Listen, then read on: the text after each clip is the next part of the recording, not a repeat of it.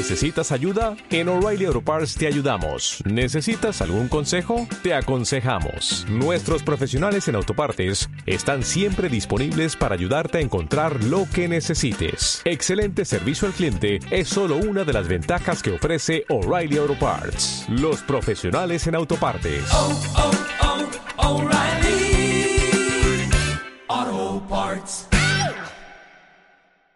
Y ahora vamos con lo que Dios ha traído para el día de hoy, con la palabra que trae para el día de hoy. Dios me habló con el llamamiento de Jeremías. Estuvo toda esta semana hablándome con un par de versículos de este llamamiento, la enseñanza que ha traído a mi vida y yo te la quiero impartir. Vamos en la nueva traducción viviente a leer Jeremías, el capítulo 1, los versículos voy a comenzar en el 4, creo que lo anoté hasta el 9 el Señor me dio el siguiente mensaje. Estaba hablando el profeta Jeremías y dice, te conocía aun antes de haberte formado en el vientre de tu madre.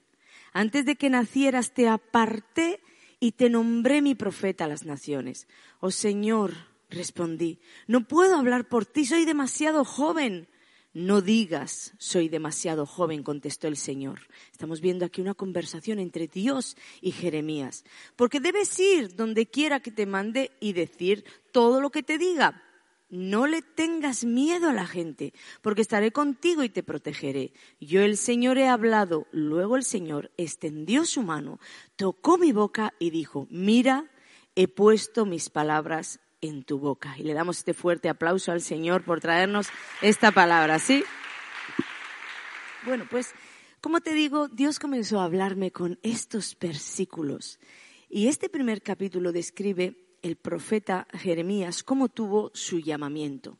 Dios le llama a que vaya a impartir la palabra para llamar a los de su época, a todo aquel pueblo, al arrepentimiento. Esto es lo que Dios le pide a Jeremías. Y Jeremías pues hace su misión muy bien, pero lo curioso, el dato aquí, es que Dios mismo le dice, Jeremías, que sepas que no te van a escuchar. Yo te envío una misión, tú tienes que hacer lo que yo te digo, pero ya te digo de antemano que no te van a escuchar. Esto me enseña mucho, ¿sabes a qué? Que todo aquello que Dios te mande hacer, el éxito de aquello no depende del resultado final.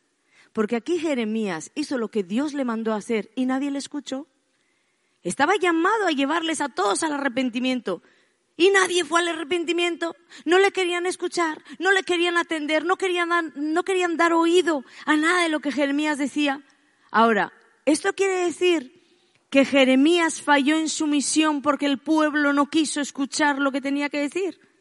No, el éxito no dependía de lo que otros hacían. Y muchas veces nosotros aplicamos el éxito a nuestras vidas por el resultado que obtenemos a lo que Dios nos manda hacer.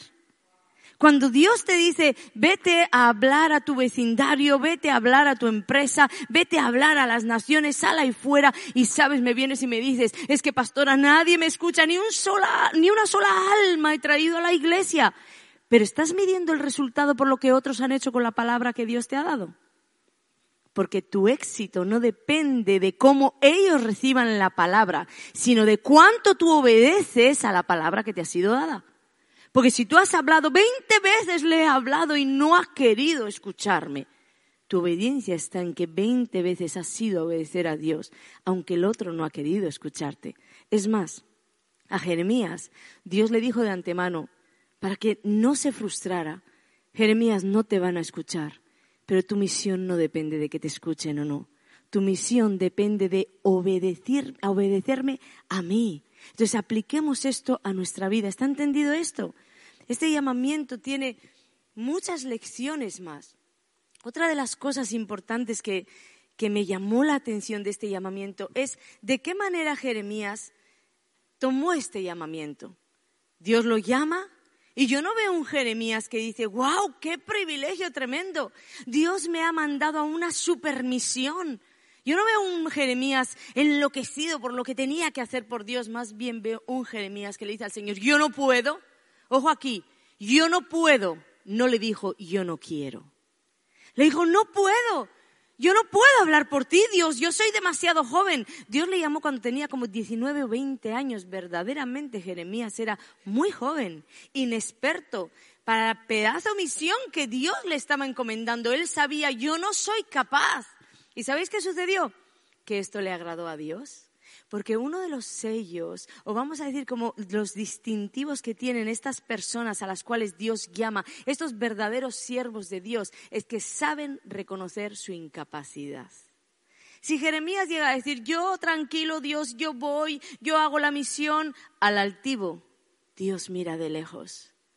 Al Señor le agradó que Jeremías le dijera, yo no puedo Dios, soy joven, porque no es que Dios estaba recibiendo una negativa de Jeremías. Yo no lo voy a hacer, porque muchas veces en nuestros yo no puedo Dios, detrás va Él y no lo voy a hacer, que lo sepas. Pero no era el caso de Jeremías. Por eso Dios le dice, no digas, porque vas a ir donde yo te envíe y vas a decir lo que yo te diga. Dios ya sabía que lo iba a hacer. Y extiende entonces su mano y le dice, mira, yo pongo mi palabra en tu boca. Dios le estaba diciendo, voy a ir contigo y te voy a ayudar. Entonces, otra de las señales de cuando andamos bien es cuando realmente nosotros vamos a cualquier misión sabiendo que somos incapaces de hacer aquello que se nos pidió. Cuando estás demasiado seguro que a veces, muchas veces, el haber hecho 20 veces algo y que las 20 veces te ha salido bien, la 21 vez tú crees que no necesitas a Dios porque vas en tus fuerzas. Y eso no agrada al Señor. Jeremías le agradó porque se sentía incapaz. Él pensaba, yo no puedo, Dios. Y es algo que tú tienes que llevar siempre contigo. Creerse demasiado competente nos suele hacer fracasar en la vida. Todo aquel que quiera hacer algo para Dios tiene que reconocer o comenzar desde el punto del no puedo, Dios. Tienes que reconocer, no puedo, ¿para qué? para que en tu debilidad se perfeccione su poder. Su poder no es enviado al fuerte, su poder no es enviado al competente, su poder no es enviado a aquel que dice, no, tranquilo Dios, yo voy y lo hago por ti. Está bien tener obediencia en el corazón, pero lo que no hay que tener es arrogancia en el corazón. Entonces, ten la obediencia desde la actitud de que sepas que no voy a poder sin ti. Y ahí Dios vendrá y lo hará por ti, amén. Tenemos que aprender a rendirnos. Y es lo que nos cuesta. Y a veces es el problema que tenemos, rendirnos a Dios. Porque como que nos cuesta demasiado entregarle el timón. No nos gusta perder el control de las cosas. No nos gusta, queremos tenerlo todo seguro, todo, todo pensado, todo hecho en la mente de antemano para luego caminar en ello. Y Dios muchas veces te pide, simplemente ven, obedéceme. Pero ¿cuántas veces perdemos la fe, perdemos la esperanza? Porque le decimos al Señor, yo ya he hecho de todo. ¿Cuántos se han visto en alguna situación así? Señor, ya he hecho de todo, ya lo he intentado todo, he hecho todo lo que sabía hacer. Yo no sé qué más quieres tú que yo haga, porque ya no sé qué más puedo hacer. ¿Alguna vez te has visto en esa situación? pues a lo mejor Dios solo está esperando a que no hagas nada. Porque sabe que todo lo has hecho en tu fuerza y en tu poder. Y hay problemas de los cuales tú no vas a poder salir si no es en el poder de Dios. Entonces, si todo lo que has hecho no te ha funcionado y sientes el silencio de Dios, deja de funcionar en tus fuerzas, porque Dios solo está esperando que te rindas para decirte, ahora me toca a mí y de eso te libro yo. Es lo único que espera. Pero estamos a veces tan seguros, tan competentes nos sentimos que nos creemos incluso Dios. ¿Cuántas mujeres dispuestas a cambiar a sus esposos? A este hombre lo cambio yo. No, Señor, nunca vas a poder cambiar a tu esposo, nunca vas a poder cambiar un ser humano, porque esa es la obra del Espíritu Santo en un corazón. Él transforma, él convence de pecado. Él hace todo aquello que tú por años te vas a matar a hacer y solo te vas a desgastar y solo te vas a enojar y solo te vas a frustrar porque no eres Dios. Siempre hay una parte que nosotros hacemos con el Señor, pero ¿por qué no le dejas a Él el poder y tú haces tu parte bien? ¿Y sabes cuál es tu parte? Tu parte es ser testimonio vivo de lo que hablas que Dios dice. Tú eres una carta abierta delante de tu esposo, ese esposo que nunca se ha leído una Biblia Ese esposo al que le dices, nunca te has leído la palabra de Dios, ¿por qué no eres tú mismo el que reflejas la palabra? El apóstol dice que nosotros somos cartas abiertas. ¿Por qué no haces que tu esposo en las líneas de tu vida vea, aprenda acerca del amor de Dios, acerca del perdón de Dios, acerca de la bondad de Dios? ¿Por qué no le muestras esa parte de ti? Entonces Dios te va a decir, bueno, yo voy a hacer el resto. Porque si funcionas en tu vida queriendo ser Dios, solo te vas a frustrar. ¿Cuántas mujeres frustradas porque no pueden cambiar al esposo? Y digo mujeres porque es más la mayoría de mujeres que quieren cambiar a los esposos que a la inversa. ¿Cuántos pastores frustrados porque no pueden cambiar su congregación? Y es que la gente viene y la gente viene con lo que aprende. Entonces ellos ya tienen aprendido una forma de hablar, una forma de vestirse, una forma de comportarse. Y los pastores queremos cambiar sus hábitos, queremos cambiar su vestimenta, queremos cambiar, si vienen llenos de piercing, queremos sacar todos esos piercing, queremos sacar sus malos hábitos. Y eso no funciona. Porque tú no eres Dios, porque el pastor no es Dios. Entonces, ¿por qué no hacemos una cosa? ¿Por qué no mejor tanto al esposo o a la persona que llega a una congregación? ¿Por qué no le presentamos el Evangelio? Porque sabes qué es el Evangelio. Poder de Dios. ¿Por qué no le presentas el Evangelio y dejas que ese poder de Dios fluya para su vida y cambie su corazón? Porque entonces el fuego del Espíritu Santo a través de tus palabras, que son poder de Dios, porque le estás presentando un Evangelio vivo, van a transformar el corazón de esa persona. Y no va a decir, fui a la iglesia y me prohibieron. Fui a la iglesia y no sé qué sucedió, pero salí convencido de que esto no es para mí. Es muy diferente, amén. Entonces no nos pongamos en la posición de Dios, porque no somos Dios. Y Dios tampoco nos pidió nunca llevar esa misión adelante. No eres tú el que cambia. No eres tú el que cambia la pareja. No eres tú el que cambia la congregación. No eres tú. Pero ahora también te quiero hablar del otro lado. Porque hemos hablado cuando Jeremías recibe un llamamiento tan grande que dice, no puedo, se siente incapaz y a Dios le agrada. Dice, ok, yo voy contigo. Entonces, esto es del agrado de Dios. Pero ahora vamos al otro lado. Cuando Dios te pide hacer algo tan pequeño, tan pequeño, que tú te ves demasiado grande para hacerlo. Yo escuché un testimonio tremendo en esta semana de Joyce Meyer y ella contaba que hay momentos en la vida donde vas a entrar en una circunstancia que solo tiene una puerta de salida. Es decir, o haces eso o haces eso, no hay más. Hay una puerta y es la puerta por la cual debes de entrar. Entonces ella dice que en un momento de su vida ella recordaba cómo Dios la había llamado al ministerio y que Dios le había dicho que Joyce iba a enseñar a todos.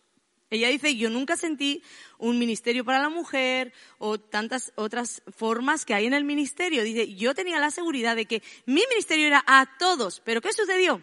Que se abrió una puerta, era una oportunidad y su pastor le ofreció dar a un pequeño grupo de mujeres charlas una vez a la semana. Y entonces automático ella pensó, eso no es a lo que me ha llamado Dios, porque a mí Dios me ha llamado a todos. Y entonces fue a la presencia de Dios y Dios le hizo entender, ¿tienes algo más? No, pues entonces es lo que es. Es la puerta que se te abrió. Y dice que bueno, pues ahí, ¿no? Yo, yo me la imagino, porque ella es muy así de carácter también, yo me la imagino peleando con Dios y al final dice que fue, dice que gloria a Dios que entró por la puerta que tenía que entrar. Porque dice que entró por esa puerta, ese pequeño grupo de mujeres, y pronto con el tiempo lo empezó a hacer tan bien que la hicieron pastora asociada. Y al hacer la pastora asociada, su pastor empezó a viajar y dice, ella se quedó con la mayor parte de las prédicas. Y de ahí saltó a la escuela bíblica y ella comenzó a estudiar también, a dar clases, perdón, a dar clases en la escuela bíblica. Y dice, y de ahí se lanzó mi ministerio y mira dónde está hoy. ¿Pero por qué? Porque hay situaciones en tu vida y circunstancias que se te va a abrir una puerta. Incluso esa puerta que tú dices, esta no es. Pero si es la única puerta que se te abrió, es la que es. Porque las promociones para lo mucho, ¿sabes dónde llegan? En lo poco. Dios nunca te va a llamar a lo mucho si no lo has sabido hacer bien en lo poco. Porque las lecciones que tú tienes que tener aprendidas en lo mucho, se aprenden en lo poco. Todo aquello que tú vas a tener que sostener, porque tal vez incluso alguien dice, pues yo he llegado a lo mucho sin pasar por lo poco, no vas a perdurar en la línea de tiempo. Porque nadie llega al palacio y sabe gestionar un palacio si antes no ha aprendido en el pozo y ha aprendido en el calabozo. Pero cuando tú has aprendido en el rechazo de los hermanos, cuando has aprendido en el dolor, cuando has aprendido en medio de las ofensas, cuando has aprendido lo que es vivir un Dios vivo en medio de un pozo y vivir un Dios vivo en medio de un calabozo, esas lecciones de vida, cuando estés en el palacio como José, de un simple joven a un gobernador. ¿Dónde las aprendió? En lo poco. En lo poco. Pero nosotros no solemos querer pasar por lo poco. Este trabajo es muy poco para mí. Pero, ¿y tienes otro trabajo? No, pues entonces es suficiente para ti. Es suficiente. Porque si estás buscando trabajo, si tienes una necesidad y se te abre una puerta, entra por esa puerta. Y aunque ese trabajo sea el pozo, y aunque ese trabajo sea el calabozo, es el camino al palacio. Pero no solemos querer. Yo estaba contándole un testimonio a una chica en esta semana de una persona en esta isla que tenía un tremendo cargo con el gobierno. Pero cuando se convirtió a Cristo, empezó a decir que él era hijo de Dios y que ese trabajo no era digno de un hijo de Dios. Todos veíamos la locura, menos él. Hoy anda vagando, dando tumbos de un lado a otro. A veces la soberbia en el corazón nos roba todo lo que tenemos alrededor. Mira, un hijo de Dios está para estar en un pozo y para estar en un calabozo también, ¿eh? Porque las lecciones que aprendes ahí son vida. Y cada área de nuestra vida, cada área, tiene una asignatura llamada lo poco. ¿Entiendes esto bien? Cada área de tu vida tiene una asignatura llamada lo poco. Y quien no lo supera, no prospera. Fíjate también bien en las personas, cómo actúan. Fíjate lo que hacen en lo poco, porque lo que hacen ahí dice mucho de ellas. Si eres un empresario y quieres un trabajador, un buen trabajador, fíjate bien los detalles que tiene esa persona. Yo soy una persona súper detallista, más que de lo que hablan, de lo que imparten, de lo que hacen. Porque es verdad que de la abundancia del corazón habla la boca, pero es que a veces tus propias expresiones, tus miradas, tus acciones hablan de lo que llevas en el corazón. Entonces, si una persona es fiel, es íntegra, ves que se entrega, que incluso pierde para ganar por la empresa, esa persona es confiable para estar en un mayor lugar. Si no lo es, sácala del camino. Mira, yo en estos días eh, estaba también hablando con una persona cómo Dios nos enseña con todo esto de lo poco. Nosotros vamos ahora para Brasil y yo quería eh, llevar a Ale y Angie porque yo creía que Dios me había dicho que tenía que llevarlos como equipo de liberación. Pero claro, ellos nunca habían viajado así conmigo y le dije al pastor, nos pusimos a orar, Señor, trae una respuesta y la respuesta que no llegaba. Y bueno, sin más, cuando no hay una respuesta de Dios, uno no se mueve a ningún lugar y uno no empieza a tocar puertas, porque a veces las puertas las, abren los humanos y no Dios. Pero simplemente yo no les había comentado mi sentir de Dios, simplemente ellos me dijeron que tenían también el anhelo de ir a Brasil y bueno, que estaban viendo cómo podían hacer, que a lo mejor estaban pues recaudando el dinero, no lo sé porque no no profundizamos en eso. Pero yo les seguía diciendo al Señor, dime de alguna manera, dime de alguna manera si ellos tienen que venir a Brasil. Y entonces un día, hablando con una persona de la congregación, me hizo alusión a algo y no me acuerdo las palabras textuales, pero recuerdo que la esencia fue que me dijo, ¿sabes? Ale y Angie, ¿no les importaría incluso invertir de sus vacaciones, de todo lo que han ido recopilando, de todo lo que han ido ahorrando? Gastárselo para Dios. Y yo me quedé tan impactada. Y dije, ¿cómo así? Y me fui meditando en eso y decía, fíjate cómo lo gastarían todo lo que han venido esta parejita tan joven recopilando para el Señor. Y entonces hablé con Angie, le dije, Angie, que tienes ganas de, ir a Brasil, que tenéis ganas de ir a Brasil. Me dijo, sí, pastora. Le dije, ¿y cómo van las posibilidades? Y me dijo, pues Ale y yo estamos hablando cómo podemos recopilar, aunque sea para un viaje. Uno de los dos, aunque sea que vaya a Brasil para bendecir el ministerio, para bendecir al Señor. En ese momento supe que Dios me había dicho, ahí tienes la respuesta. Ella lo gastaría todo por mí, yo voy a gastar todo por ellos. Ahora te llevas a los dos. Gloria a Dios, porque Él es el que ve lo poco lo poco en el corazón. Otro diría, yo no me voy a gastar de mis vacaciones y yo no me voy a gastar de mis ahorros para Dios. Y ellos estaban ahorrando para que uno de los dos pudiera ir a invertir su vida por Dios. ¿Por dónde les salió el Señor? Por decir, pues ahora vais los dos y ahora os lo pago yo. Dios siempre va a ver lo poco, lo poco que tú estás haciendo por Él. Tú puedes creer que nadie lo ve, que nadie lo sabe, pero Dios lo ve, Dios lo sabe. Él sabe todo lo que estás sembrando para Él, Él lo sabe todo. No te vayas a decepcionar, no te vayas a, a pensar que Dios no está por ti, Él está por ti, amén. Pero como te digo, cada área de tu vida, cada una de las áreas, la económica, la emocional, la obediencia a los padres, la honra, el respeto, cada una de las áreas va a tener esa asignatura pendiente, lo poco, y quien no se supera ahí, no prospera. No prospera. Si no lo superas, no prosperas. En los trabajadores, en los noviazgos, el joven que no sabe, atiéndeme bien, la juventud que está buscando, la pareja que es para toda la vida, la decisión más importante, Cristo, y la segunda, con quién tú vas a pasar la vida. El joven que no sabe tratarle bien a la madre, no va a saber tratarle bien a la mujer. Porque quien no honra, ama, valora a la mujer que le dio a luz, ¿qué se va a esperar la que llega de la calle? ¿Qué se va a esperar si no tiene una palabra de cariño, si no tiene amor, si no tiene nada para su madre? ¿Qué se va a esperar la que le dio a luz? ¿Qué se va a esperar de la que llega de la calle? Nada. La mujer que no respeta al hombre de novio, ¿qué se va a esperar cuando estén casados? Nada. Olvídate que esa mujer te vaya a respetar. Mucha gente se piensa que en el matrimonio se resuelven los problemas. El matrimonio lo que hace es intensificar los problemas. Y antes os enfadabais, os enfuruñabais y cada uno a su casa y a su cama. Ahora casados os enfadáis y estáis soportándoos en la misma casa y en la misma cama. Imagínate la guerra. Entonces, no, el matrimonio no es una solución, el matrimonio es intensificar todo lo que ya se dio en el noviazgo.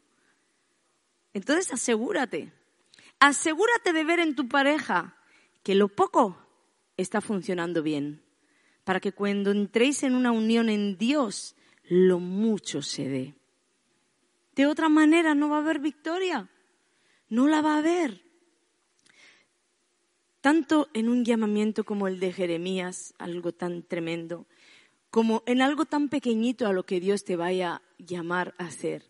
El éxito no se mide por cuán grande o cuán pequeño es lo que tienes que hacer. El éxito se mide por cuánto obedeces a lo que Dios te mandó hacer. Esto es lo que ha sucedido en la adoración. Espero, Señor, poder contarlo bien, ¿sí? Estaba aquí en la adoración, estábamos terminando la canción y en un momento el Señor me mostró cómo las, banderas golpeaban el piso y me dijo, quiero que se haga así. Y entonces pensé, ¿qué banderas? Si no tenemos a la danza, aquí no hay banderas. Me lo dijo la segunda vez. Yo quiero que se haga así. ¿Me vas a obedecer? Y dije, la danza, ¿dónde está la danza? Suban para arriba, porque estaba obedeciendo a Dios literal, porque le estaba diciendo al Señor, la canción se está terminando. Y Mario estaba terminando la canción. Pero dije, bueno, y subió la danza. Y yo pensaba en mi mente, ¿cómo les voy a explicar ahora todo lo que Dios quiere que hagan? Y en esas vine a deciros, porque hay que obedecer. La presencia de Dios vino sobre mi vida tan fuerte que yo pensaba que hoy no iba a poder predicar. Yo estaba en el suelo diciéndole al Señor, si no me levantas de aquí a ver cómo predico, porque creía literal que una nube se había puesto sobre mí, pero esa nube pesaba como cemento. Y no podía, y no podía, y no podía. Y entonces empecé a pensar todo lo que yo había hablado a la mañana con el Señor de la prédica. Él comenzó a decirme, la obediencia, Ana. Tú simplemente obedeces. Y yo quiero que las banderas golpeen, porque entonces toda la danza había empezado a golpear en ese, en ese momento con las banderas. Les dije, golpear, quería darles toda la, instrucción y no pude. Dios se la dio exactita, porque Dios sabía lo que iba a suceder. Todo lo que se iba a desatar después, Dios lo sabía. Solamente necesitaba que yo obedeciera y llamar a la danza sube para arriba. Aplícate esto en la vida. Cuando por fin medianamente me pude levantar, vi que la persona que venía era Marcela. Y le quería decir, qué bueno Marcela, porque ella empezó a servir en el orden. Qué bueno Marcela. Y cuando me fui a acercar, Marcela fue tocada por el poder de Dios y empezó a ir por los suelos. Y en ese momento escuché que Dios me decía, así va a ser tu vida. Así. Porque la obediencia trae poder, trae unción. Pero esto no es para mí. Esto es para ti, al que Dios quiere usar, al que Dios quiere levantar, al que Dios quiere tocar, impartir a través de ti su poder, su gloria sobre ti. ¿No es lo que estamos pidiendo? Eso no es iglesia lo que estamos pidiendo. Pues ahí tienes la clave. Obedece sin entender. Obedece en lo que te esté diciendo. Obedece. Comencé a obedecer tanto que me veía en la mente arrodillada y me arrodillaba. Comenzaba, me veía todo lo que veía, empecé a hacerlo porque me entró como un temor reverente. Le dije, quiero hacer de todo, pero ya sentía que me estaba sobrepasando. ¿Cómo sentía la presencia de Dios? Que creía que el corazón me iba a salir por la boca. Que dije, Señor, tengo que bajar. A ver si me matas aquí en la tarima. tengo que bajar. Y me escapé corriendo a mi despacho y en el despacho le decía, perdóname si te dejé en la tarima porque no sé lo que pasó. Nunca sentí a Dios así y solo porque me quería dar una lección, obedece, Ana. No la voy a olvidar nunca. Obedece. Muchas veces el querer hacer y hacer y hacer solo es parte de nuestro deseo interior de alimentar nuestro ego. Porque Dios a veces nos pide obediencias pequeñitas nadie las ve, pero nosotros queremos hacer y hacer y hacer. En la iglesia hay gente que hace y hace y hace. Y sirve y sirve y sirve y se desgasta la vida y pierde la familia sirviendo. ¿Habéis conocido casos así? Yo sí. Pero ¿sabes qué? Que luego no obedecen a lo mínimo que se les dice. El éxito no está en hacer, el éxito está en qué? En obedecer. No es hacer. Porque como te digo muchas veces, incluso en ese hacer lo que estamos inflando es nuestro ego, nuestro orgullo. No hay nada de obediencia a Dios para, para, en lo que haces.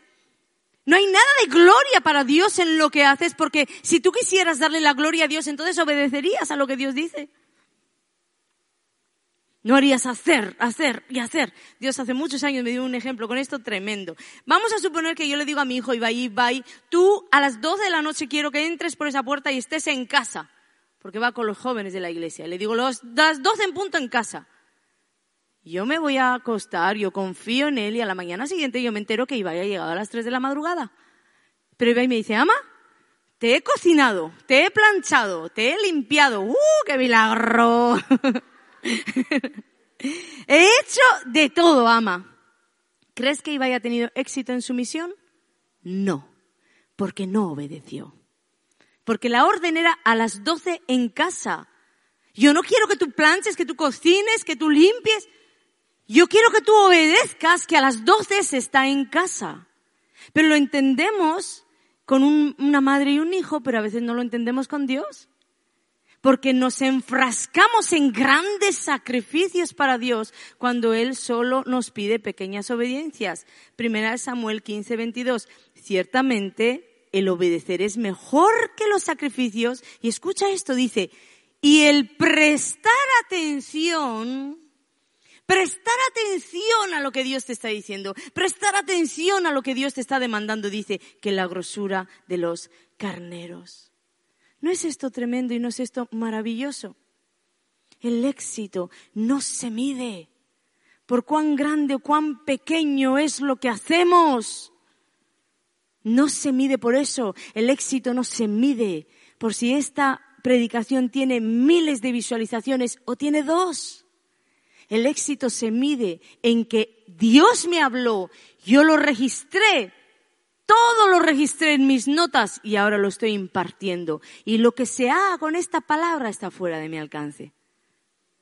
Yo obedecí a lo que Él me dijo hacer. Y así también es para ti.